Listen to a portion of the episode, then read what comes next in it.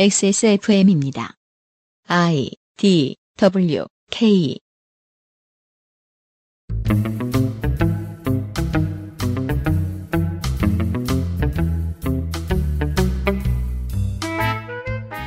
그것은 알기 싫다 특별 기획. 2020 국정감사 기록실. 기획재정위원회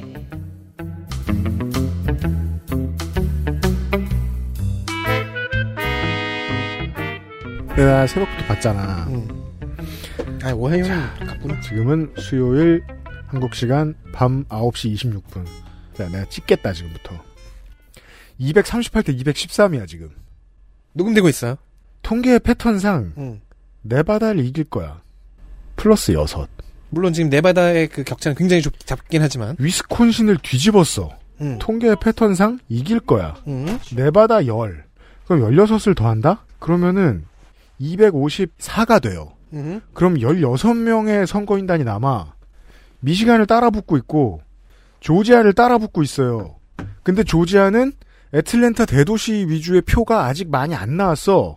여기서 뒤집으면 둘 중에 어디라도 한 곳만 뒤집으면 16표가 16명 선거인단이 나와. 그러면 270 딱이야.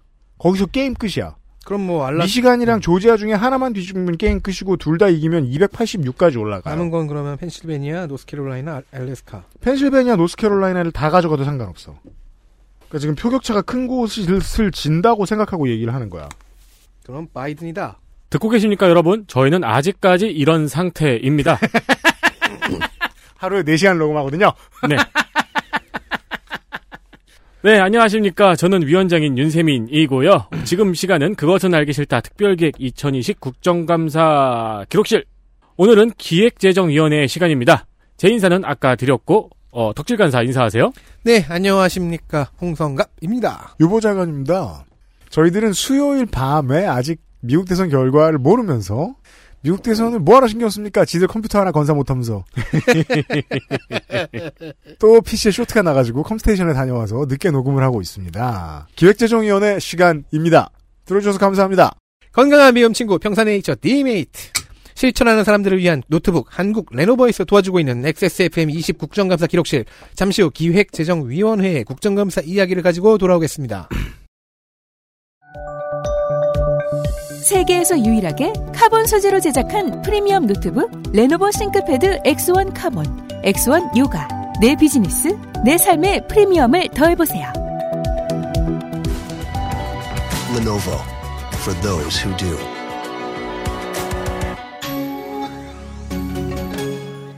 건강기능식품 광고입니다. 물과 결합해 40배로 팽창해서 장운동을 촉진하는 질경이 씨앗 껍질 차전자피. 차전자피 식이섬유가 들어있는 당신의 새로운 비움 친구. 디메이트를 만나보세요. 이번만큼은 제대로 마음먹은 당신. 과식과 야식을 피할 수 있다면 가르시니아 캄보지아 추출물이 함유된 건강한 비움 친구. 디메이트가 도움을 드릴 수 있습니다. 식사 조절, 운동, 수분 섭취, 그리고 비움 친구 디메이트. 평산네이처.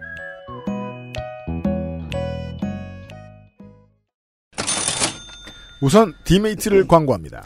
자, 디메이트가 겨울옷 안에 내 몸을 건강한 체형으로 유지하는 데 도움을 드릴 수도 있습니다. 비움친구라는 닉네임답게 차전자피는 배변 활동에 도움을 줄 수 있고 가르시니아 캄보지아는 체지방 감소에 도움을 줄 수 있습니다. 식사 30분 전 하루 두 번, 그리고 허기가 많은 분들은 추가로 더 드시면 됩니다. 절대 마법, 마법처럼 체중을 줄여주는 제품이 아닙니다. 왜냐면 사실은 맛이 없어요. 맛 없어요? 먹어봤어요? 제가 두 통을 사서 지금 한 통 반을 먹었고 반 통이 남아 있습니다. 평소에 먹는 식사량의 상당 부분을 줄일 수 있고 체지방 감소에까지 관여하여 도움을 좀 드리는 그런 정도입니다. 근데 약간 개인차가 있는 게 후기 중에는 맛이 괜찮다는 후기도 있더라고요. 아, 저는 너무 먹기가 힘들었는데 저는 맛은 문제가 없었어요. 아 그래요? 대신 다른 게 더 맛있었어요. 밀크쉐이크라든가, 오곡 라떼라든가. 제가 이걸 사- 이걸 샀던 타이밍이 바로 그때예요. 언제나 오란다를 대량으로 샀던 그때였거든요. 그걸 사놓고 뭐하러 제가 디메이트를 그러니까 제가 언제나 오란다만 샀을 리가 없잖아요. 라파스티체리아도 샀고 죄책감을 덜기 위해 산 거네요. 그렇죠. 그렇게 먹었어요, 진짜로. 그, 끼니 전에, 이렇게 식사 30분 전 하루 두 번, 그러니까 아침과 점심 때 먹은 거죠. 근데 사실 점심 때는 이렇게 먹고서 언제나 오란다 하나 집어 먹었을 때 크게 배가 고프진 않았어요. 근데 언제나 오란다 함께 배가 불러요. 뱃속에서 좀 빨리 불어요. 아니, 그거 하나 정도로도 나쁘진 않았다. 네 새끼가 하나만 먹었을 리가 없어요. 하나만 먹었다고? 잘 붙어서 한 네 개 붙이고 하나. 아니야. 토치, 날 믿어 인간들아. 토치로 녹이고 붙이려고. 한동안 생산분이 모두 판매되어 품절되었습니다만 드디어 재입고되었습니다. 그러니까 찾아주신 여러분 죄송합니다. 최대한 평산네이처가 열심히 해가지고 지금 재생산하고 있습니다. 꾸준히 체중 관리를 하고 싶으신 분이라면 디메이트를 안 만나실 이유가 없습니다. 액세스몰에 있습니다. 그러니까 이게 제가 그때 한창 그 간식들 많이 먹고 그런 시즌에 같이 산 거잖아요. 죄책감 때문에. 네. 그런데 그때 그 시즌에 일단 제 몸무게는 불지는 않았습니다. 제가 최근에 두 가지를 겸해서 하고 있어요. 어, 늙고 낡고 있어요. 고장도 나셨죠? 그래서 아는데 체중은 본인이 못 이길 정도가 되면 많은 문제들을 일으키는 경우들이 있습니다. 네. 네. 이건 이제 늙고 낡을 때 문제가 됩니다. 몸매 관리의 시작을 3월 달에 시작하시는 분들은 돌이켜보세요. 성공한 적 한 번도 없죠? 몸매 관리의 시작은 그 전에 겨울입니다. 그러니까 제 주제의식은 에디터와는 정 다릅니다. 어, 죽기 싫으면 대중 조절을 해야 될 때도 있습니다. 네. 아 그리고 이- 이게 그 식이요법으로 다이어트 하실 경우에 섬유질 많이 드시면은 사실 정말로 배변 활동이 좀 힘들 경우가 많거든요. 정말로 이거는 도움을 줍니다. 그러니까 굉장히 쾌적할 만큼의 도움을 주는 건 또 아니지만은 근데 분명한 건 도움이 됩니다. 배변 활동에는요. 액세스몰에서 디메이트를 확인해 주시고요. 국세청, 관세청, 조달청, 통계청, 그리고 UPD가 너무 좋아하는 기획재정부 일부 사청을 소관하는 기획재정위원회. 와! 으르렁. 관련 기관으로 한국은행, 수출입은행, 조폐공사, 한국투자공사, 재정정보원, 국제원산지정보원도 감사했습니다. 그렇습니다. 구성은 기재위 국회의원 26명이 들어붙어도 기재부 하나 길들이기가 쉽지가 않습니다. 위원장 경기 파주갑의 윤후덕, 여당 간사 서울 노원갑 고용진 등 15명, 야당 대구 동구갑 유- 류성걸 등 9명, 비교섭은 2명, 정의당 비례 장혜영, 기본소득당 비례 용혜인입니다. 이슈들 확인하시죠.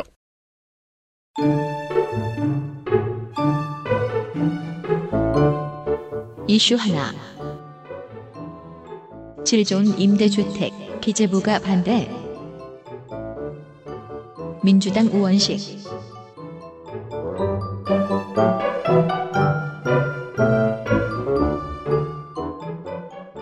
민주당의 우원식 의원은 홍남기 기재위 장관에게 문재인 대통령이 지시했던 질 좋은 임대주택 공급을 기재위가 반대했다고 문제를 제기했습니다. 음흠.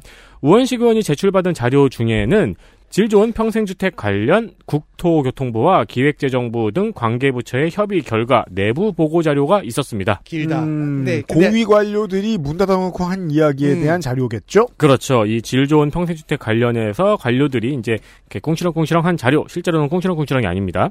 여기에서 기재부는 공공임대주택 관련 재정 투입 규모가 증가하고 주택 도시기금의 여력이 부족한 상황, 그러니까 돈이 없어지고 있는데 음. 공공임대주택의 규모는 중형 평형으로 확대하는 것은 재정 여건상 어렵다는 의견을 냈습니다. 기재부의 중요한 능력입니다. 돈 없다는 말을 길게 합니다. 네. 여기서 중형 평형은 60에서 85 제곱미터의 평형을 이야기하는 겁니다. 임대주택은 전용 면적이 60 제곱미터 이하로만 지어지거든요. 그니까요. 이건 좀 별로예요. 네, 그러니까 사실 중산층도 임대주택에 들어오게 하려면은 평형을 넓혀야 사람들이 들어오고 싶을 거 아닙니까? 음, 네, 60제곱미터라 봤자 20평 조금 넘죠? 그렇죠. 네. 안 되지 않나? 20평 조금 안 되죠? 모르겠습니다. 근데 평형을 넓혀야 중산층이 들어오고 싶을 텐데 기- 정확히는 18.2평이네요. 음, 네, 조금 안 되네요. 감사합니다. 기재위에서 그걸 반대한 겁니다. 음. 또 기재부에서 그걸 반대한 겁니다. 네. 그리고 기재부는 재정 부족을 우려를 했고요. 제 기재위는 그런 기재부를 우려하죠. 어, 그렇죠. 네. 그리고 국토부는 현재 여유 자금으로 중형 평형의 공급 추가 재원 투입 여력이 충분하다고 반박을 한 겁니다. 그러니까 그렇죠. 돈이 있느냐 없느냐에 따라서 기재부는 없다, 국토부는 충분하다. 왜냐하면 국토부의 고위 관료들 입장에서는 안 그래도 인프라 사업 안 하는 정부인데 땅 해집고 뭐라도 짓겠다는 게 이거밖에 없거든요. 네. 이번 정부는 네. 이거라도 해야 돼요. 그러니까 기재부하고 각을 세울 수밖에 없습니다. 어, 그리고 기재부는 이제 입주 자격을 완화한 중산층 전용 임대주택을 이제 건의를 했는데요. 어, 국토부는 기재부가 제안한 중산층 전용 임대주택은 뉴스테이나 시프트하고 비슷한 유형으로 공공성이 떨어진다고 이야기했습니다. 또 우원식 의원이 지적한 부분은 수도권 공공택지에는 임대주택이 아닌 분양주택 위주로 공급이 되고 있다는 점입니다. 예.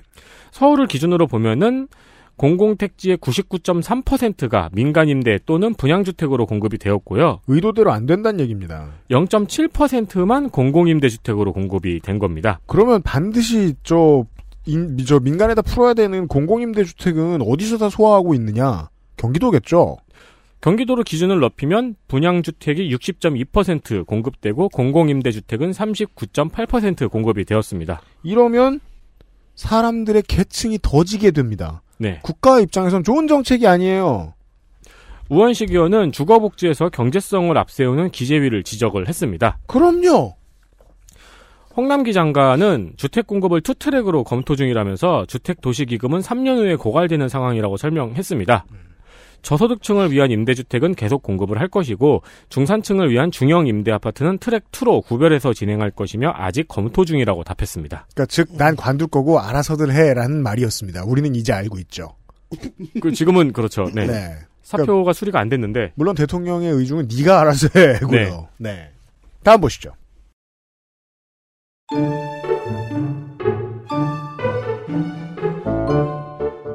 이슈 둘 RTI와 전국민 고용보험 민주당 이광재, 고용진, 홍익표, 국민의힘 유경준, 서병수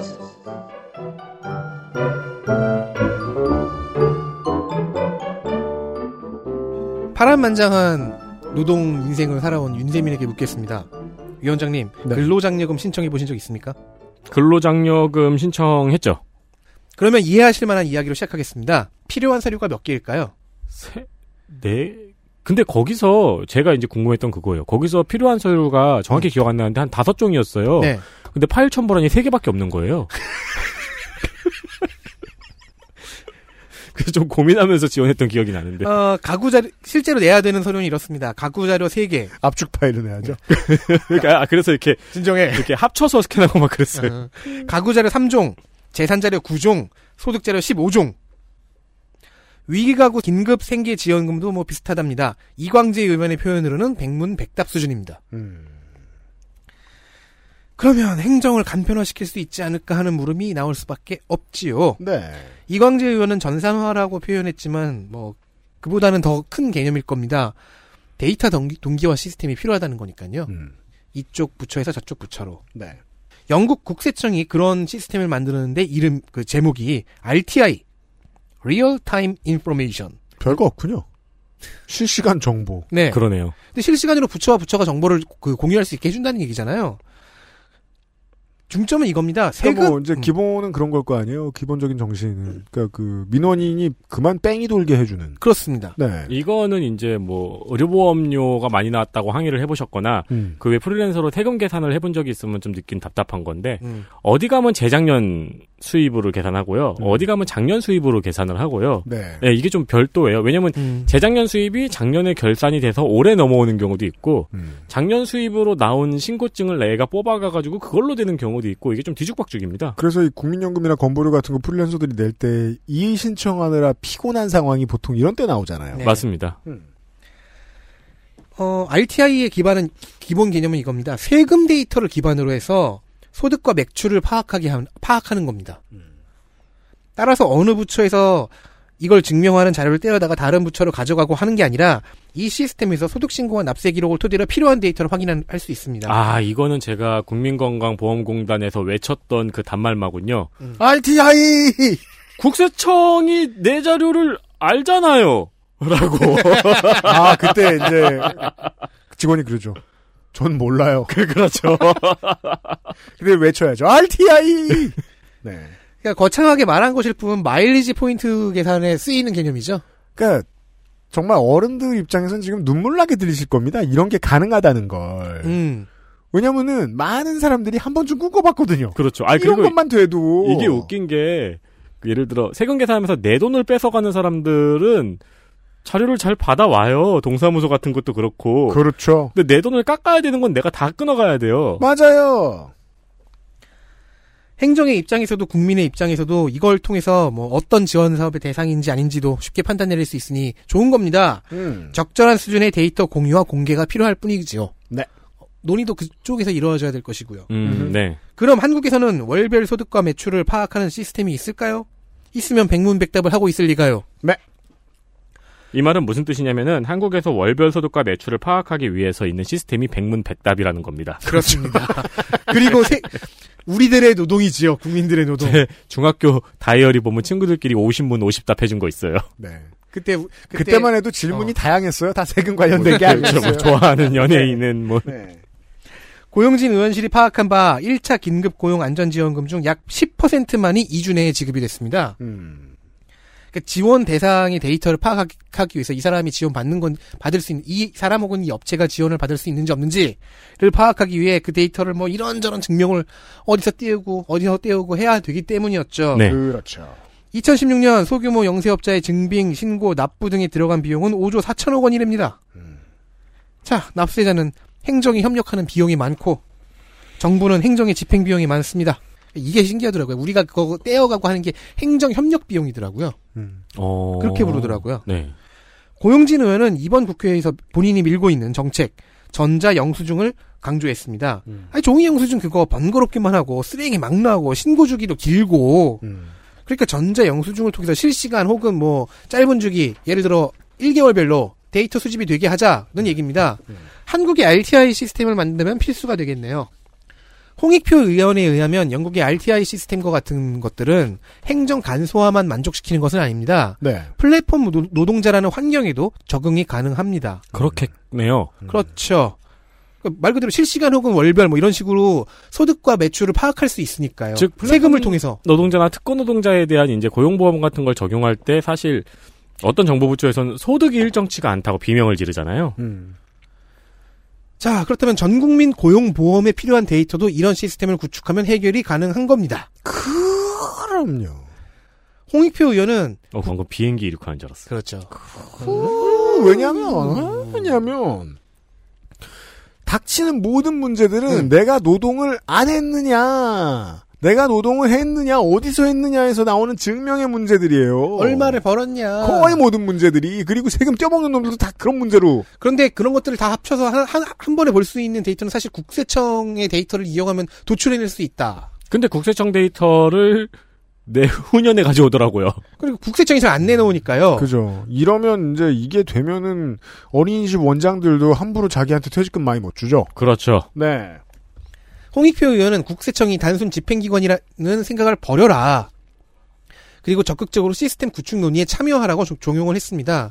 유경 그 국민의힘 유경준 의원은 전 국세청장이었죠. 네. 어, 아예 처로 승격을 시켜주면 책임감과 정체성을 보여줄 것이냐는 식으로 말을 했습니다. 이두 가지가 보였어요. 그렇게 웃을 수도 있는데 정 유경준 의원도 같은 말을 했다고도 해석할 수 있죠. 음. 계속 집행기관으로서 수동적으로만 움직일 것이냐. 음. 음, 음, 네. 아예 그럼 처, 처로 처로 뭐 승격 시켜 줘 뭐 이런 건데. 음. 뭐. 그 말은 어떻게 잘못하면 프로포즈 같기도 하네요. 네. 근데 유경준 의원은 사실 전국민 고용보험을 아주 반대. 전근대적인 사회. 아, 그렇죠. 사실은 근데 유경준 의원은 전국민 고용보험을 반대하는 얘기를 좀 했거든요. 음. 근데 그런 야당 의원조차도 야, 이걸 실현시키려면 국세청이 적극적으로 나서야 한다는 말을 했다는 점에서는 주목할 만합니다. 그러네요. 아, 그리고 이거를, 화끈하고 좋네요. 이거를 실현시키면 정부는 해- 엄청나게 큰 구찌에 해야 할 일을 또 하나 안게 되네요. 뭐요? 그렇죠. 복지가 필요한 사람을 능동적으로 찾을 수 있어요. 압류. 그리고 좀 시스템이 쉽게 찾아줄 거예요. 네. 네. 좋은데요? 다음 보시죠.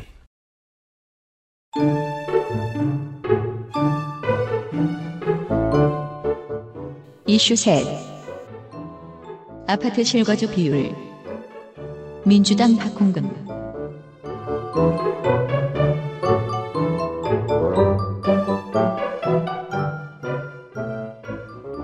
민주당의 박홍근 의원은 박홍근 의원은 이렇게 근자가 뿌리 근자 같잖아요. 네. 그래서 읽을 때마다 당근이 생각나요. 저는 red ginseng. 네. 홍삼. 주택가격 상승률이 높았던 서울 4개 자치구의 아파트 실거래 비율을 조사했습니다. 네. 정확히는 서울 강남구의 은마 아파트, 음. 마포구의 래미안 아파트, 용산구의 한가람 아파트, 노원구의 상계 주공 5단지 아파트에 등기부등본 11,155건을 전수조사했습니다. 아이고 열심히 했네요. 네, 8월 말 기준입니다. 음. 그 결과 이들 중 실거주 가구는 총 32.7%밖에 안 된다고 밝혔습니다. 나머지 67.3%는 뭘까요? 다 새들어 사는 거죠. 실제로 과거에 비해서 줄어든 수치입니다. 음마 아파트의 경우 99년에는 실거주 비율이 58.8%였어요. 음. 근데 지금은 31.7%로 절반 정도 감소한 겁니다. 네. 다른 아파트들도 모두 감소세입니다. 음. 반면 평균 보유 기간은 증가했어요. 네. 음마 아파트의 평균 보유 기간은 무려 15.4년입니다. 음. 마포 레미안 아파트는 6.4년이고요. 음. 어, 음마 아파트의 경우는 특이하게 올해 매매보다 상속가 증여 비율이 더 높았어요. 다주택자들이 집을 안 팔고 안고 있다는 거죠. 버티는군요. 물론 뭐 그쪽 입장에서 생각해 보면 기다리다 늙어 죽게 생겼다라고 말하고 싶을 겁니다. 그렇죠. 그리고 이제 다주택 관련 이제 그걸 피하기 위해서 상속과 증여를 또 많이 하는 거죠. 그렇습니다. 네. 초기 분양 이후에 실거주 비율도 떨어지고 평균 보유 기간은 늘어났다는 겁니다. 최근 30대 소유주의 비중이 늘어난 것도 이와 같은 영향이 있을 거고요. 그렇습니다. 그러니까 제도를 바꿀 때마다 제도의 틈을 이용하고 악용하는 사람들이 이렇게 많이 나온다는 뜻인데요. 상속과 증여에 대한 인센티브가 좀 있었으니까 저 봐주는 게 좀 있었으니까. 그러면 보통 신문에서는 제도의 허점을 악용한 사례가 늘고 있다라고 보도하면 되지. 번번이 국가의 부동산 정책이 틀리고 있다라고 말할 건 또 아니거든요. 왜 30대의 보유가 지금 늘어나가지고 뉴스에서 많이 나왔어요. 뭐 30대 영끌 어쩌고 이러면서. 영끌이 아닙니다. 그쵸. 30대가 무슨 돈 있어서 그 아파트를 삽니까? 네. 네. 성공한 유튜버가 아닌 이상 음. 증여를 받거나 상속을 받은 거죠. 네. 박홍근 의원은 실거주자에게 인센티브를 주는 것이 필요하다고 말했습니다. 음. 홍남기 부총리는 동의한다고 하면서 정부가 그래서 실거주 유인 방안을 대폭 넣고 있는 중이고 앞으로도 보강할 것이라고 말했습니다. 네. 어, 통계를 봤을 때는 꽤 중요한 얘기인 것 같았는데 다 말씀드리고 나니까 누구나 아는 뻔한 얘기네요. 그건 그렇습니다. 자, 아, 어른이라면 누구나 가는 사이트. 홈택스 이야기.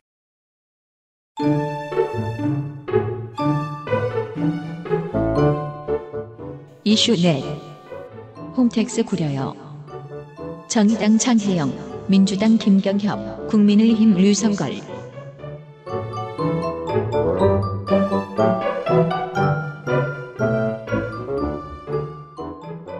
이거는 약간 즐겨찾기 저 구석에 넣어놓잖아요. 그렇죠. 보기 싫어서. 그렇죠. 그래서 1년에 한 번 다시 적으려고 그러면 5월이었는지 G호였는지 기억도 안 나고. 네. 그리고 회원가입 했는데 자꾸 또 하래. 우리 유 사장님 국세청에 신고할 때 어떻게 하십니까? 어, 어디를 쓰십니까? 세계사님이 다 하시고요. 네. 저 홈택스에 들어가서 냅니다. 그러면은 알겠네요. 국세청이 운영하는 온라인 시스템 홈택스가 얼마나 구린지요. 많이 좋아지고 있어요, 그래도. 오. 그러니까, 거- 그러니까 그 기대치가 가장 낮기 때문에. 아. 네. 아 근데 10년 전에 비하면은 엄청 좋아지긴 했어요. 그렇죠. 아유, 그때에 비하면 근두운이죠. 이 사업 처음 시작할 때에 비하면. 네. 네. 홈택스의 모바일 버전은 뭐 손택스라고도 부르더군요. 음. 자, 이게 사용자 입장에서 얼마나 짜증나는지를 여야 의원들이 국민 대신 부르짖었습니다. 아, 이건 제가 할 말이 있습니다. 홈택스 앱은 한 번 써보고 결코 쓰지 않습니다. 저도 홈택스 모바일로 할 수 있다고 해가지고 한 번 해보고 아 안 되는구나. 네. 다들- 어, 이게 저도 그랬는데. 기대치가 너무 낮아서 네. 거의 맨틀에 닿고 있어요. 먼저 시각장애인이 홈택스를 이용할 때 키보드 방향키로 영역 커서를 위아래로 내립니다. 음. 장혜영 의원실에서 영상도 만들었던데 음. 그러면은 이제 지정된 영역의 링크가 무슨 기능인지를 screen reader가 읽어주는 거예요. 음. 그런데 스크린 리더가 읽어내야 할 그 영역 안내 데이터가 제대로 입력이 안 돼 있어서 음. 민원 증명 페이지에 가면은 꽤 많은 링크가 그냥 새창 링크, void형 링크라고만 안내가 들립니다. 사실상 몰라요 오잖아요. 네. 민원 증명 헤딩 링크, 국세 증명 신청 링크, 사실 증명 신청 링크, 보이드형 링크, 보이드형 링크, 보이드형 링크, 보이드형 링크. 이게 지- 저희가 너- 안드로이드를 넣어서 반복 재생한 게 아니고요. 그 장, 우리는 이렇게까지 바보 같은 애 안 써요. 장혜영 의원실이 만든 영상에 나오는 음성을 한 겁니다. 그러니까 지금 여기저기 이제 메뉴를 커서를 하- 옮기면서 돌아, 그 시각장애인이 돌아다니고 있는 거예요. 근데 네. 처음에는 제대로 나오다가 밑에는 void형 링크, void형 링크. 다른 버전, 다, 다른 부분에서는 뭐 새창 링크도 나오고요. 누구네 형인지는 모르겠는데 void 형이 국세청에 엄청 기득권을 행사하고 있나 보네요. 그러니까 말이에요. 뭐 링크가 링클로 읽히는 건 데이터의 문제인지 스크린 리더의 문제인지는 모르겠고요. 음. 그리고 이 원격 지원 서비스를 이용하려면요. 상담원에게 받은 접속 번호 네 자리가 있는데 그걸 입력을 해야 돼요. 음. 정작 그 접속 번호를 넣는 화면으로 넘어가면은 무슨 접속 번호인지 음성 안내가 나오지 않습니다. 아. 텍스트로는 화면에 띄워져 있어요. 사실상 제때에 세금 내기 힘드네요. 텍스트로는 화면에 띄워져 있는데 시각장애인이잖아요. 음. 그걸 읽을 수가 없잖아요. 음. 스크린 리더에는 그 텍스트 정보가 전, 전달되지가 않는 거예요. 음. 장혜영 의원에 의하면 이런 장애인 웹 접근성 문제, barrier free는 2006년과 그 이후에 계속 지적이 되어 왔다고 합니다. 음. 그래서 김대지 국세청장은 일단 홈택스 2.0을 구축할 때 이런 문제가 없게 하겠다고 약속을 하긴 했습니다. 그러니까 이런 정도의 문제는 어떻게 파악할 수 있냐면 그 아무리 서비스를 헐렁하고 거지같이 하는 곳이라도 돈 받아는 가는 것만큼은 획기적으로 편하게 해놨습니다. 음, 일반적인 서비스의 형태예요, 그게. 그렇죠. 근데 어떻게 세금 걷어가는 것까지 이렇게 엉성하게 하느냐는 겁니다. 얼마나 성의가 없으면. 그리고 국민의힘 류성걸 의원은 홈택스 기능- 기능의 다른 부분을 지적을 했습니다. 소득세 뽑아봐라. 원천징수 선택하면 그것만 나온다. 연말정산도 종합소득세도 선택하면 그것만 나오고 분리과세하는 이자소득세는 아예 뽑을 수가 없더라. 이- 이렇게 쪼가리로만 나온다 등등의 하소연이었습니다. 쪼가리?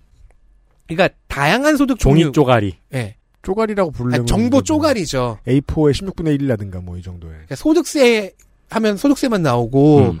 뭐 전체적으로 뭐 통괄한 총괄한 뭐 데이터 같은 건 나오지도 않고 한꺼번에 뽑을 수도 없고 하나하나 가서 다 하나하나 뽑아야 된다. 음. 그러니까 다양한 소득 종류가 있고 분리과세 항목들이 있는데 이걸 다 뽑으려면 복잡하고 한 세월 걸린다는 겁니다. 음. 뭐 이것도 홈택스 2.0에서 구현하겠다고 청장이 약속을 했네요. 하지만 아직 끝나지 않았습니다. 김경호 의원은 어, 모바일 홈택스인 손택스의 미비점을 짚었습니다. 애플에서는 2017년 이후 기종부터 지문 인식 대신에 Face ID를 적용을 했죠. 3년 전에 적용된 기술입니다. 하지만 국세청의 손택스에는 이게 반영되어 있지 않습니다. 인증과 관련돼서 큰 과도기를 겪고 있죠, 요즘에 우리나라가. 즉 아이폰 XS를 쓰는 저는 10. 10인 거, 어, 야, 사놓고도 그러냐, 개부자. 10S 이름도 몰라. 를 쓰는 나는 저는 모바일로 홈택스에 접속하면 어떻게 지문 정보를 전송해야 하나 고민을 하게 된다는 것이죠. 아, 전. 결국 그- 못 씁니다. 네, 그래서 모바일 홈택스 안 써요. 우연의 일치겠지만 김대지 청장은 안드로이드를 사용합니다. 음흠. 김경협 의원은 그러니까 잘 모르는 것이라고 말했습니다. 어쨌든 이것도 도입을 하겠다네요. 그렇습니다. 아무래도 청장이 안드로이드를 사용한다고 애플 개발을 안 했다는 거는 조금 그거는 하나 더 알아봐야죠. 홍채 인식은 도입했는가? 음. 네. 음. 다음 보시죠.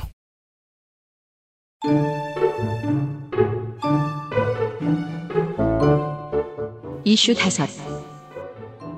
정부의 대주주 여권 완화 실패. 민주당 정성호, 이광재, 양현자, 고용진. 국민의힘 추경호. 기본소득당 용혜인.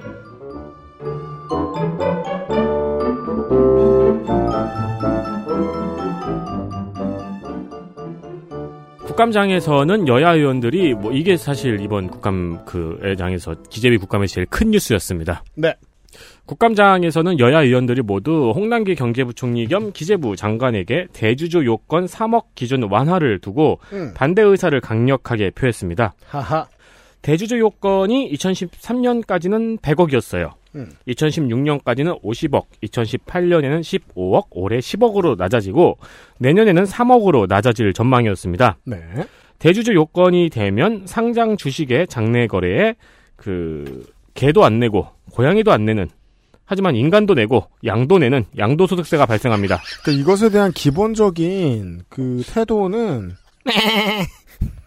기본적인 태도는 저의 아 맨은 라마죠.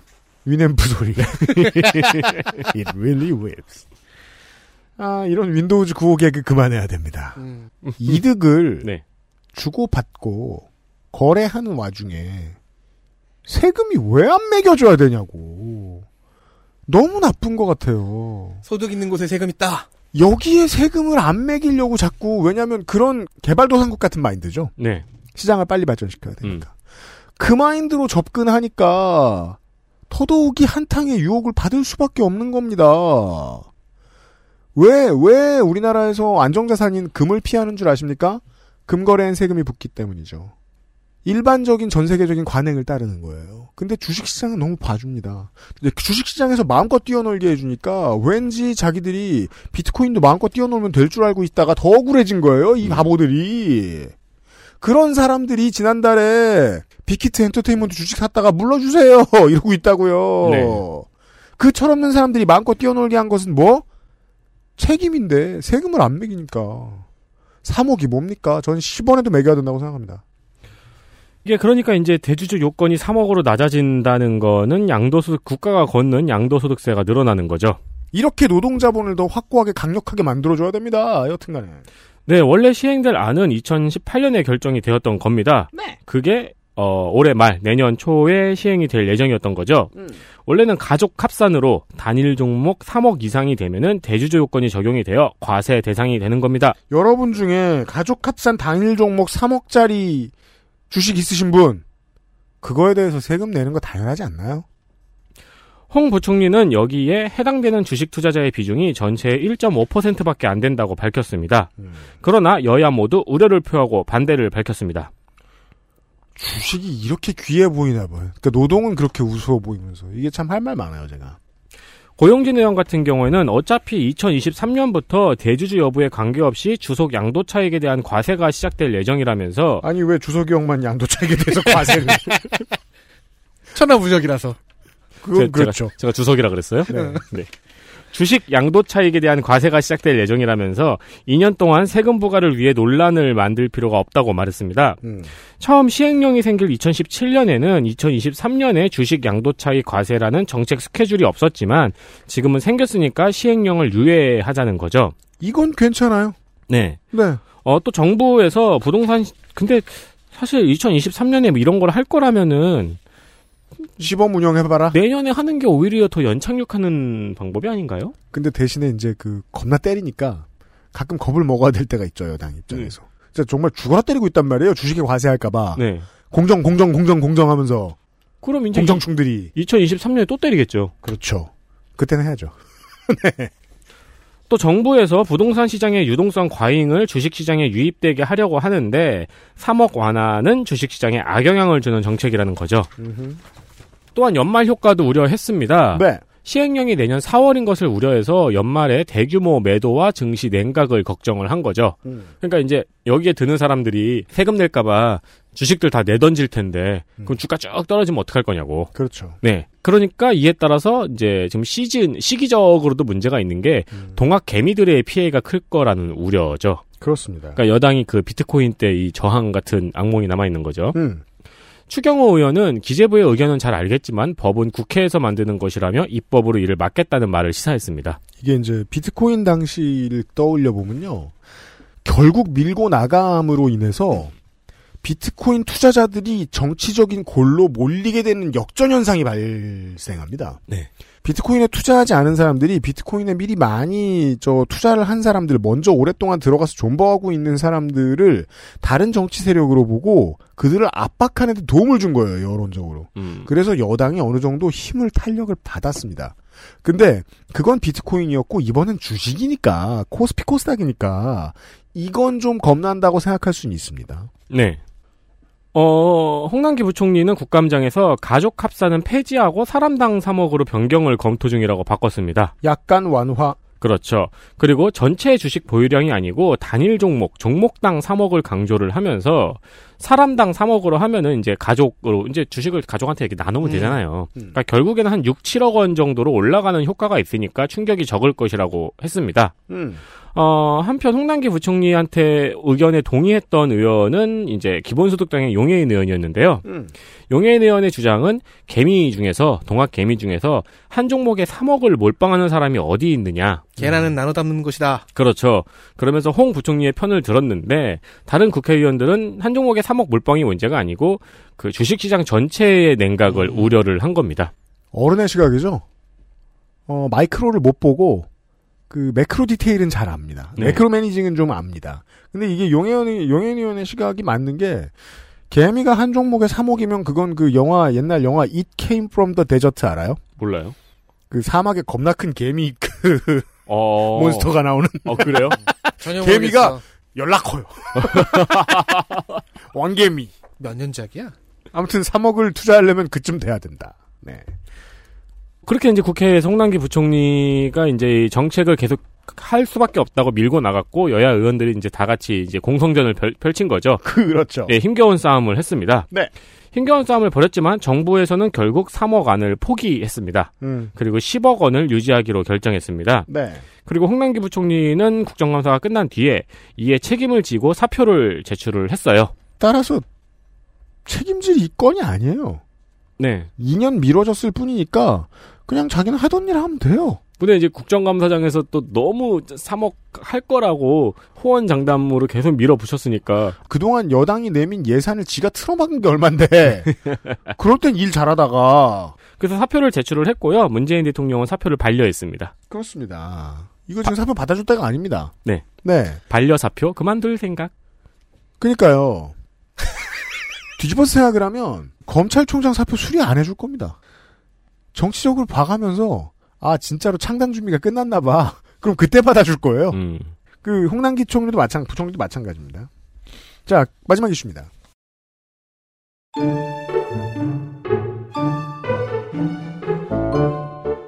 이슈 6. 금융자산 지도. 민주당 이광재.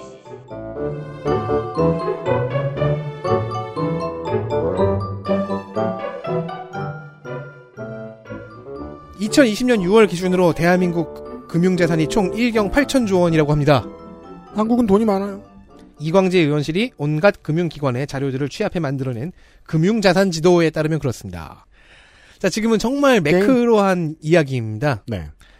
홍남기 부총리는, 아, 그리고 홍남기 부총리는 요 4개월 사이에 1경 9,600조로 1,600조가 늘었다고 부연하네요. 진짜 커요. 살았네요. 네. 개미. 네. 1경 8천조만큼이나. 그러니까 예산이 아니고 개미요. 예산도, 예산이 아니라 이건 자산입니다. 음. 기업, 정부, 가기회 및 비영리 단체 이렇게 셋으로 금융 자산 보유 주체를 나눴고 이들이 가진 자산 또한 현금 및 예금, 주식 및 펀드 시장, 채권 시장으로 나누어서 각각의 총액과 주체별 보유액도 산정했고요. 음. 그 액수가 2010년에 비해서 얼마나 증가했는지도 한 화면에 알기 쉽게 나타낸 어, 괜찮은 지도였습니다. 어, 예. 이큰 개미가 한 화면에 잡힌 모습은 장관이에요. 그렇죠. 게임 고전 게임 It Came from the Desert입니다. 어, 투자를 한 곳에 많이 하는 개미들을 만날 수 있어요. 이걸 토대로 이광재 의원이 대전략을 설파했습니다. 네. 제가 이해한 한도 내에서 전략 얘기한 것을 재구성하고 요약을 좀 해보겠습니다. 예. 국력은 경제력이고 경제력은 기술력에서 나오고 기술력을 확보할 수 있는 방법 중에는 교육도 있고 M&A도 있다. 인수합병을 통해 경제적 영향력과 기술을 가져오기 위해서는 어, 이광재 의원의 표현인데 돈을 일하게 하자가 핵심 주장이 됩니다. 이광재 의원의 이 표현은 저도 그 트랙백을 해본 바 이 말의 반대말은 돈을 땅에 묻자가 되겠습니다. 그러지 말자는 뜻입니다. 묻혀있는 갈 곳 없는 돈이 1년 사이에 106조 원이 늘었다. 즉 대기업의 사내 보유금을 겨냥한 소리입니다. 는 게 106조 원이 추가된 거예요. 음, 그리고 바로 꺼내 쓸 수 있는 돈은 550조 원이 확보되어 있다. 음. 그래서 늘어난 기업의 사내 유보금이 지금 949조 원인데 그러니까 너희 자식들 그동안 돈 벌어가지고 다 금고에 묻었지. 시장에 유통시킬 돈은 충분하다는 거죠. 음. 이거 갖고 투자하고 소비하고 해라. 그러니까 투자 시장에 돈을 들어오게 해서 대기업이 벤처를 벤처가 벤처를 M&A 할 수 있도록 만들자는 것입니다. 그러니까 즉 다 잡아먹으라는 게 아니라 최대한 많은 회사들이 어, 기술 역량을 충분히 발휘할 수 있을 만큼 시장에 돈이 돌게 하자는 얘기입니다. 그래서 그렇게 해서 합중 연회행을 하라는 얘기죠. 근데 뭐 되게 조심스럽게 추진해야 되긴 하죠. 네. 네, 그 원작 영화는 저도 아는 영화였네요. 댐. 아, 그거구나. 네. 자, 그러면 목표는 아, 목표는 뭐 실리콘밸리 수준의 기술 역량과 싱가포르 수준의 금융 시스템이랍니다. 네. 이 정도는 이미 존재하는 모델들이니까 꿈을 꿀 수 있다고 이광재 의원이 강변합니다. 네. 꿈이 크지만요. 그럼 투자를 돌게 위- 하기 위한 방안이 필요하죠. 몇 가지를 꼽긴 했습니다. 한국 금융이 늘 약했던 시드를 좀 강화를 하고 음. 지금은 불가능한 상태인 벤처 자회사에 스톡 옵션제를 허용을 해서 M&A를 하면 이제 오게 될 국내외의 인재들이 있을 거 아니에요. 그들에게 이익, 이익 및 동기를 주자는 식입니다. 음, 네. 그러면 활성화 시켰어요. M&A를. 회사들이 막 합종 연행하고 연합해서 덩치가 부풀려지고 그럼 이런 M&A 방법은 어떻게 화- 활용할 수 있을까? 자, 현재 국가 지원 중에서 해외 부동산이 150조 원입니다. 네. 그런데 부동산보다는 벤처 기술이나 외국 금융기관을 인수하는 방법이 괜찮은 전술로 보입니다. 특히 이제 홍콩의 금융 중심지의 원탑에서 내려오게 될 텐데 그 후를 준비하기 위해 동남아시아나 유럽의 금융기관 점포를 하나 내려고 하면은 복잡한 절차가 필요합니다. 신고도 해야 되고. 하지만 현지의 금융기관을 M&A 한다면 훨씬 편하고 유리합니다. 실리콘밸리의 유망한 기술 벤처 기업을 인수하는 식의 방법으로 기술력을 확보하는 것도 가능하고요. 그러면서 이광재 의원이 제시한 정치적 수사가 있습니다. 주식시장이 2,000포인트 된 것이 10년 전이니 이제는 5,000포인트를 노리고 도전할 때가 되었다는 식의 표현이었습니다. 국내 시가총액이 애플 시가총액과 비슷하지만 약간 낮, 낮다. 이것보다 많아야 하지 않느냐라고 자존심을 자극하는 말도 있네요. 주식과 금융을 활성화시켜서 투자를 하거나 받은 국민이 소득을 얻는 선순환을 만들자는 말이었습니다. 저는 이 긴 대전략을 이 전략 자체도 이제 고민을 해봐 해볼 만한 대상인데요. 논의를 해볼 만한 대상인데 이광재 의원이 대권에 대한 뜻을 드러냈다고 봅니다. 왜요? 차기나 차차기에 대권 내지는 그에 준하는 자리로 가고 싶은 생각이 아닐까 싶습니다. 아, 그런 생각이 없는 정치인이 어디 있어요. 음, 아니 특히나 뭐 이광재 의원이니까요. 유승민 의원 뺨치는 시장주의자죠. 네. 뭐 유승민 의원은 그렇게 난 뺨때릴 시장주의자는 또 아니잖아요. 정의당에서는 뭐 이광재 의원의 뺨을 때리고 싶겠습니다만은 네. 제가 이제 주목하는 거는 야당에는 왜 이런 소리 하는 사람이 안 나올까? 라는 생각입니다. 포스트 유승민을 왜 국민의힘이 만들지 못했을까? 네. 그 점이 좀 궁금하고요.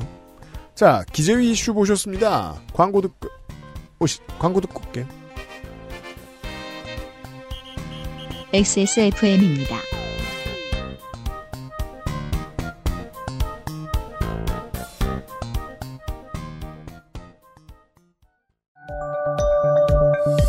글로벌 판매량 넘버원 노트북 브랜드 레노버에서 gaming 노트북을 제작한다면 프로게이머를 위해 최적화된 리전 Y 시리즈를 액세스몰에서 확인하세요.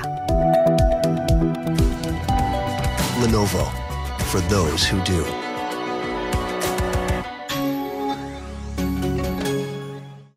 건강기능식품 광고입니다.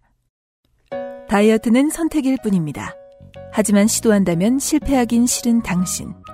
건강한 비움 친구 디메이트를 고려하세요. 식사 조절, 운동, 수분 섭취, 그리고 비움 친구 디메이트. 평산네이처.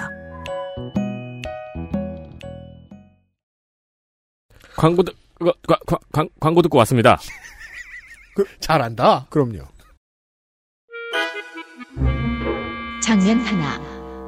위원장을 소환하겠다.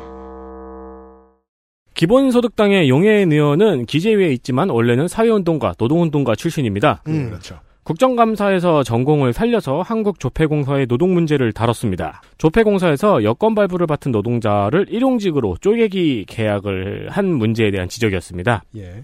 어, 요것도 이제 한번 찾아서 보실 법합니다. 용해인 의원실의 유튜브 채널에 있는데요. 음. 류의정 의원처럼 조폐공사 사장이 답변을 할 때마다 반박하는 자료, 노 치록 등을 공개하면서 이제 궁지에 몰아 넣었습니다. 예.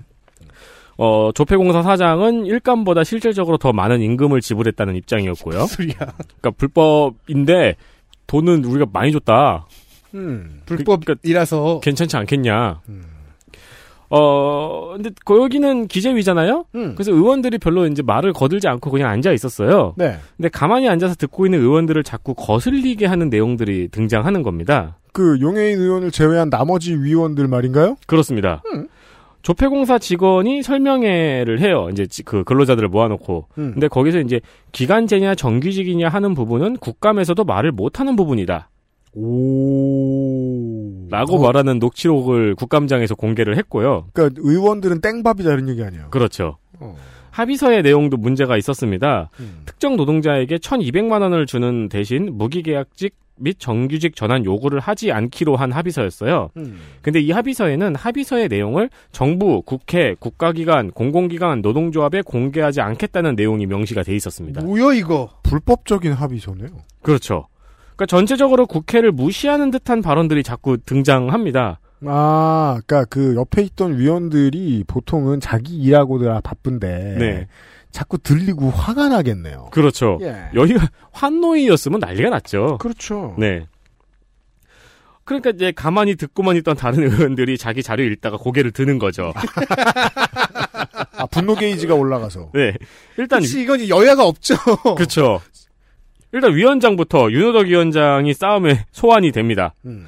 국회를 명시하면서 이렇게 의뢰 이배를 막는 거는 헌법 위반이라고 나섰죠. 음. 조폐공사 사장이 변명을 하려고 합니다. 임금을 많이 줬다는 얘기를 하려고 하자 위원장이 그거는 자기 관심 사항이 아니고 그게 뭐가 중요해? 어떻게 합의서에 국회를 무시하냐고. 음. 국회를 꼭 집어서 왜 거기다가 얘기하지 말라고 하는 거냐? 심지어는 공기업에서 음. 네. 그렇게 해서 이제 본인이 화난 지점을 정확히 설명을 했고요. 네. 심지어 국민의힘 의원들도 어떻게 이런 발상을 했느냐 미친놈들아. 이렇게 질타를 해서 결국에는 조용만 조폐공사 사장은 잘못을 인정하고 이 합의서의 사본 전량을 국회에 제출하기로 했습니다. 그렇습니다. 그 공사 사장들이 왜 비정규직을 양산하고 불법적인 계약을 자꾸 일삼는가? 이게 그냥 취향, 그날의 기분 이렇게 설명하면 안 되잖아요. 네. 어떠한 대가가 있다는 거거든요. 음, 노동 탄압을 한 대가가? 네. 근데 국가가 혹은 기재부가 서로 국회에 안 알려주고 많은 사람들을 비정규로 채용하면 뭐 마일리지 이렇게 합의서를 쓰진 않을 거 아니에요. 아 보통 그러니까 제가 알려준 모든 모든 루틴을 다 알진 않는데 보통은 정규직 채용을 최대한 덜 하고 어 실적을 잘 낸 공기업 사장들은 사기업에 나중에 스카웃 될 때 좋은 조건이 되는 걸로 알고 있습니다. 아. 그러니까 그 외에 다른 볼만한 그 이 노인네들이 원할 떡밥은 뭐가 있는지 제가 잘 모릅니다. 음, 네. 그렇고요. 그렇게 생각하면 기재위에서는 사실 노동 문제가 굉장히 많이 다뤄져야 되는데요. 특히 공무원들, 그럼요. 공공기관이나 공무원들의 노동 문제가. 지금은 약간 고양이과 동물들이 으르렁거리는 것 같았어요. 다음 보시죠. 장면 둘. 우리한테 왜 이래? 마지막 종합감사날 여야 의원들에게서 나온 볼멘 소리가 있습니다. 음. 종합해보면 기재위가 증인들에게 홀대받는다는 것입니다. 어 예. 뭔가 이상한 문장이죠? 이게 뭐죠? 박홍근 의원과 류성걸 의원, 즉 여야의 과방위의 의원들이 구글하고 넷플릭스한테 얼마나 홀대를 당했는데. 그렇죠. 이렇게 막 기재위 의원들이, 위원들이 이렇게 막 그 증인들한테 가면은 증인들 막 저리 꺼져! 이러면서 그렇죠. 주걱으로 뺨 때리고 막 거, 거기 뿌리고 막. 홀대! 하면서 그게 홀드. 가슴팍을 치고. 홀대 펀치! 박홍근 의원과 류성걸 의원은 이동걸 산업 한국산업은행 회장과 이성근 대우조선해양 대표이사를 증인으로 신청했는데 까였답니다. 대우조선해양 대표인사 대표이사는 맨날 불러야 되는 사람인데 국감 때마다. 그러니까 무려 사유가 있어요. 정무위에 출석해야 한다고 불참 선언을 했답니다. 홀대! 아니 서로 되게 먼 데서 하나요? 아, 그 얘기를 했어요. 박, 그 류성걸 의원이 아니 뭐 멀리서 하- 하는 거냐고 어? 시간 협의하면 되는 거 아니냐고. 일단 23일 당일에 결국 두 사람은 참석을 하긴 했습니다. 하지만 민주당 김수홍 의원은 여전히 백복인 KTNG 대표에게 까인 것 때문에 우울합니다. 음. 백복인 대표도 환노위 간다고 불참 통보를 했거든요. 아. 와, 근데- 그러니까 우리가 세금도 똑, 환노위에서 얘기했잖아요. 그러니까 우리가 세금도 또 그냥 돈 관리도 똑바로 안 하고 노동 탄압도 했는데 노동 탄압이 더 중하다. 아니, 근데 아니, 백복인 대표가 거기 가서 혼난 것 중에 하나는 그거죠. 장전마을. 네, 그, 그거, 아, 그렇죠, 그거 그렇죠. 가지고 막 토의하고 있었잖아요. 아니 근데 보통 기재위보다 환노위를 택하기는 어려운데요. 그러게 말이에요. 이게 위원들하고 증인들하고 저 우선순위가 다른가 봐요. 네. 예. 환, 환노위는 대표들이 엄청 기피하는 곳인데 음. 그래서 김수홍 의원이 아 그럼 다음 날 나와서 합시다 했더니 이틀 연속 국감은 필요하다고 말했고 결국 채택이 안 됐습니다. 어, 노동권. 굳세네요, 이 사람. 어 그리고 백복인 대표는 이름을 이니셜로 쓰면 B네요. BBI. 네. 네. 하지만 이에 대해서 야당 간사인 류성걸 의원이 갑자기 영어식으로 하면 BIB예요. 근데 갑자기 이 백복인 대표의 채택이 안 된 것에 대해서 야당 간사인 류성걸 의원이 그런 말을 하- 들은 적이 없다고 말한 겁니다.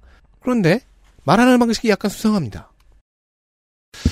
어, 증인 채택 관련돼서 우리 김수영, 저, 김수영 의원님 말씀하신 내용은 공식적으로 또는 공개적으로 그렇게 말씀을 혹시 어디서 들으셨는지 모르지만 공식적으로 공개적으로 그렇게 저 이야기한 적이 어느 분이 있는지 모르겠습니다만 어, 우리 간사님 사이에서 그런 게 공식적으로 있었다는 말씀은 들은 적이 없습니다. 자, 이게 해석해 드릴게요. 난 말했어. 근데 아무도 못 들었을 줄 알았어. 누가 들었어? 그러니까 공식적으로 공개적으로 간사 사이에서가 유난히 강조되고 있죠. 음, 네. 많은 상상이 가능, 가능 합니다. 그러니까 나는 샤워할 때 말했는데. 아 그러니까 간사 회의에서 감히 이렇게 추측을 해보자면은 소설, 소설을 써보자면은 류성걸 의원이 그 백복인 대표 편을 들어준 거죠. 음, 그렇죠. 네. 아, 제가 누, 제가 아, 네. 놓쳤네요. 근데 그, 그 얘기를 간사 회의에서 비공개로 말하 이거 사실 비밀인데 라고 하고서 말을 한 건데 음. 그게 왜 김수웅 의원 귀에 들어갔어요? 라는 거죠. 신의를 저버렸다. 아무튼 어, 기재위에 출석 안, 하, 안 하려고 했던 증인들의 이야기였습니다. 다음 장면입니다. 장면 셋. 내고. 얼마까지 가능?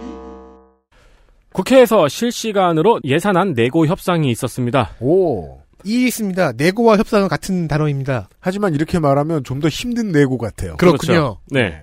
기관은 국회에 예산안을 제출하고 국회는 예산안을 깎습니다. 네. 유니스 고현은 기재부 차관에게 이런 질문을 합니다.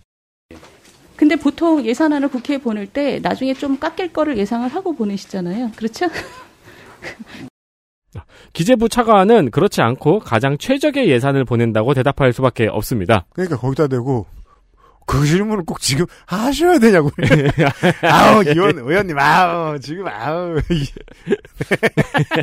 그럴 순 없잖아요. 그리고 지구의 어떤 사람을 기재부 차관으로 여기에 앉혀놔도 이렇게 대답할 수밖에 없고요. 그렇죠. 그리고 지구의 모든 사람이 이 국감장에 있어도 이 말을 아무도 안 믿죠. 당연하죠. 어, 그러자 여기서 유니스 의원과 기재부 차관의 내고 협상이 시작이 됩니다. 들어보시죠. 어, 그래도 잘 굴러가기 위한 잘 굴러가게 한다는 전제 하에서 깎을 수 있다면 최대한 얼마 정도 깎을 수 있으세요? 깎아도 되는 액수가 얼마예요?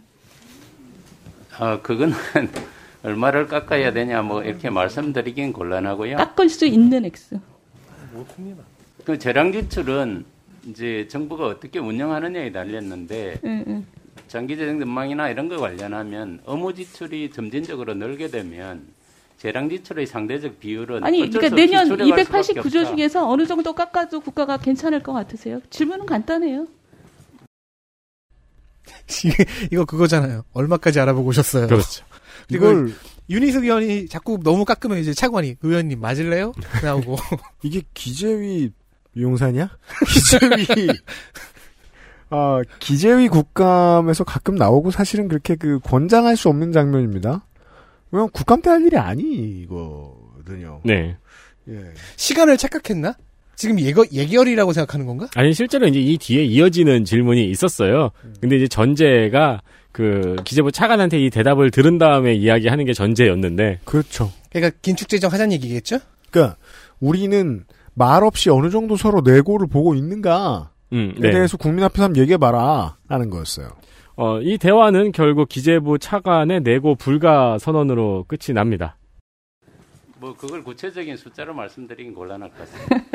그러니까 우리의 원안을 어떻게 넣게 되는지 알려 하지 마라. 어, 그렇죠. 그러니까 사실은 저 차관의 말에 동의하는 게 어차피 니넨 깎을 거 아니냐. 어, 그렇죠. 예. 우린 정직하다고 말한들. 두 배라고 말한들. 깎을 거 아니에요. 그렇죠. 예. 협상을 해야 하는 사이에 이런 식으로 질의를 하면 아유, 안 먹히지. 그렇습니다. 시간 낭비다. 그렇죠. 이렇게 볼 수 있습니다. 네. 서초갑의 초선 의원입니다. 장면 넷. 어지간하면 이런 말 안 드리려고 했는데 아 마지막 장면 아, 또 류성걸 의원입니다. 앞선 이광재 의원의 금융 대전략 설파 시간이 끝나고요. 음. 류성걸 의원이 갑자기 이사 진행 발언을 신청하길래 아 뭔가 어, 금융시장에 대한 다른 의견이 있나 음. 싶었어요. 근데 네. 그건 아니었고요. 유경준 의원이 했던 질의 때 홍남기 부총리의 답변이 마음에 안 들었던 거였습니다. 아 홍남기 부총리 걸고 넘어지려고 어지간하면은 이런 말씀을 안 드리려고 했는데 유경준 의원님 질의에 시의 답변 때에 우리 피감기관의 장인 어, 부총리가 이런 단어를 썼어요. 물론 꼼수라는 단어를 썼는데 정말 이거는 적절하지 못한 표현인 것 같아요. 홍남기 예, 꼼수라는 단어가 마음에 안 들었습니다. 아우 속상해 진짜 홍남기 부총리는 그때 유경준 의원이 제시한 잠재 성장률 계산 방식을 듣고 아 그건 꼼수라고 표현을 했거든요. 네 그리고 왜인지 모르겠는데 이게 마음에 안 든 거예요 류성걸 의원이 음. 왜 버튼이 눌린 것일까요? 그 왜일까요? 피감기관으로서 거기에 대해서 이런 이런 의견이 있다 이렇게 어, 발언을 하면 좋지 그거를 평가를 하고 있어요. 류성걸 의원에 의하면 이렇게 평가한 것은 행정부가 국민의 대표인 국회의원에 대해 아주 잘못된 인식을 갖고 있다는 점을 단적으로 표현한 거라고 합니다. 음. 그러니까 이 부분도 잘라오고 싶었 그 녹음 그 음성을 잘라오고 싶었는데 너무 길게 말해서 네 그리고요 훈시 또는 가르치는 듯한 표현이 이전 국감부터 계속 나왔다고 하는 겁니다. 음. 그래서 자존심이 상했던 거예요. 그러던 차에 꼼수라는 단어를 단어를 듣고 버튼이 눌린 것입니다. 제가 이런 말씀 드렸죠. 언제 버튼 누르지 하고 화를 낼 타이밍을 엿보는 사람들이 있다고요. 음. 치사한 사람과 연애를 했을 때 경험을 떠올려 보시면 나를 가르칠라 그래? 라는 생각을 하- 계속 하고 있던 거죠. 그러면서 언제든지 버튼이 눌릴 준비를 하- 하고 있던 거죠. 그러니까 나를 가르치려고 그래 이렇게 생각하면서 나는 배움이 필요하거든 이렇게 생각을 하진 않아요. 그러니까 얼마나 꽁이 있었는지 대한민국 국회가 꼼수를 논하는 자리입니까? 라는 단계까지 나가버립니다.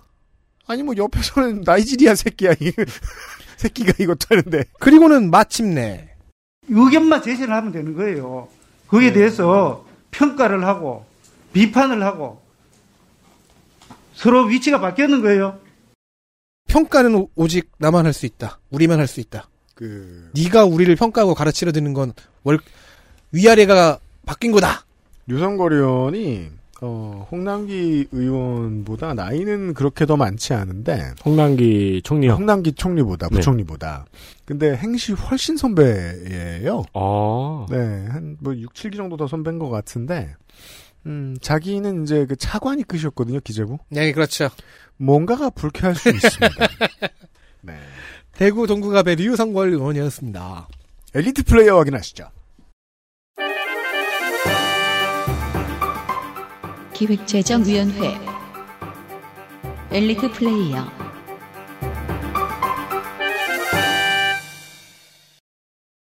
정의당 비례대표 장혜영 의원입니다.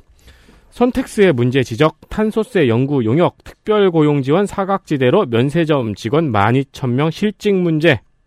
음흠. 다른 의원들이 찾아내기 어려운 문제들을 지적했습니다. 네. 주로 거대 담론을 다루다가 자칫 놓칠 수 있는 디테일을 챙기는 쪽에 집중을 했어요. 아까 말한 그 탄소세 연구 같이 재정이 미래를 위해 쓰일 수 있는 방향을 계속 제시를 했고요. 이런 시도가 늙은 다선 의원들에게 영감을 주는 측면이 있는 것 같아 보입니다. 네. 물론 뭐, 당을 가리지 않고 이 20대 젊은 의원들이 들어온 게 나쁜 점도 있어요.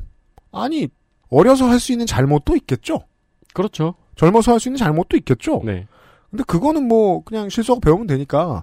대신에 근데, 어, 저건 저 나이가 아니면 못 봤을 것 같은데 싶은 지적들이 좋은 게 많아요. 네. 20대 국회의원들 사이에서. 어, 공부 많이 하는 양반인 것 같습니다. 아니, 그리고 비율적으로 보면은 젊어서 할 수 있는 실수가 있고 젊어서 할 수 있는 장점이 있잖아요. 네. 장단점이 있는 거에 비해서는 젊은 의원이 너무 적죠? 최혜영 의원이나 어, 김혜지 의원하고 다르게 장혜영 의원은 가족이자 간병인의 입장에 지나지 않았어요. 네. 그럼에도 불구하고 장애인 관련한 지적들을 보면은 상당히 현장성이 있고 그러니까 저는 그것도 새로운 당사자성이라고 음, 봐요. 그러니까 네. 장애인의 당사자성도 있는데 장애인 가족들이 받고 있는 어려움도 있잖아요. 그 그러니까 네, 그거에 대한 당사자성을 갖고 있는 굉장히 희귀한 국회의원이죠. 좋습니다. 다음 보시죠. 민주당 중랑구 의뢰 박홍근 의원입니다. 음. 유튜버 과세, 해외 직구 큰 손들의 불법 면세, 근로장려금의 빈틈, 공무원 복지 포인트 등등 세세한 질의와 지적이 많았습니다. 네. 질의의 폭이 넓네요. 네. 그렇습니다. 질의와 이슈의 폭이 넓다는 것은 시야가 넓, 굉장히 넓다는 의미죠. 음. 어, 그 외에도 재정 준칙, 그 대우조선 해양 같은 거대 사업부터 근로장려금 하, 하도급 이슈까지 모두 다뤘습니다. 네. 직업 정치인의 커리어를 가지고 있는 민주당의 386 후예들, 586들은 이거는 전 부정할 수 없습니다. 전체적으로 quality가 좋습니다, 다. 그냥 믿고 맡겨도 되는 사람들이 많습니다. 그 중에 박홍근 의원도 있고요. 민주당 노원 을 우원식 의원입니다. 여당이지만 피감 기관의 비리를 잘 캐내서 공격했습니다. 네. 어, 퇴직자들이 모여있는 회사의 일감 몰아주기 같은 것도 잘 찾아냈고요. 음. 그리고 약간 행복한형 의원이에요. 아, 짜증나요? 아니요, 피감 기관이 일 안 하고 있는 지점을 잘 찾아요. 아. 악다. 그러니까 가만히 있는 줄 알았는데 예. 등 돌리고 있는 줄 알았는데. 그렇죠. 다 보고 있었어. 여기 여기 이거 빈틈이어가지고 이거 관리 안 되는데 이거 그쪽 일이잖아요. 이런 거 잘 찾아요. 그래서 관물대 다 닦아놨는데 바닥 봐봐. 어, 그렇죠. 밑에 보고. 네. 그, 어, 마지막 야당이던 시절에 을지로위원회를 만들어서 키우던 시절이 우원식 의원은 리드였죠. 네. 그때 훨씬 더 당내의 목소리가 컸습니다. 이게 여당이 되면서 오히려 손해를, 입제 손해를 좀 봤죠. 그리고 네. 그때 XSFM의 저주도 이겨내고 홀로. 근데 이제, 그, 당대표급으로 오랫동안 롱런하지 못한 건 또 저희의 저주일 수 있어요. 네. 민주당 강원 원주갑의 이광재 의원을 골랐습니다. 거시적 시각과 고민, 그러니까 커다란 거대 담론에 좀 능하네요. 음. 특히나 그 장혜원 의원이 국회 연설에서 던졌던 화두 늙어버린 산업화 세대와 낡아버린 민주화 세대라는 그 이야기에 실제 고민을 하고 있다라고 화- 직접 화답한 정치인입니다. 그렇습니다.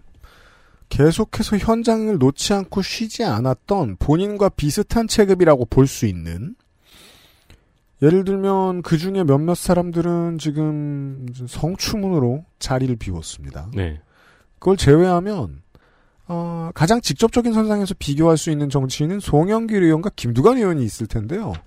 제 개인적인 견해로는 그 두 사람보다는 어, 덕질 간사가 알려주신 대로 거시적 시각과 고민에 있어서 깊이가 있습니다. 네. 네. 퀄리티 좋아요. 여기까지.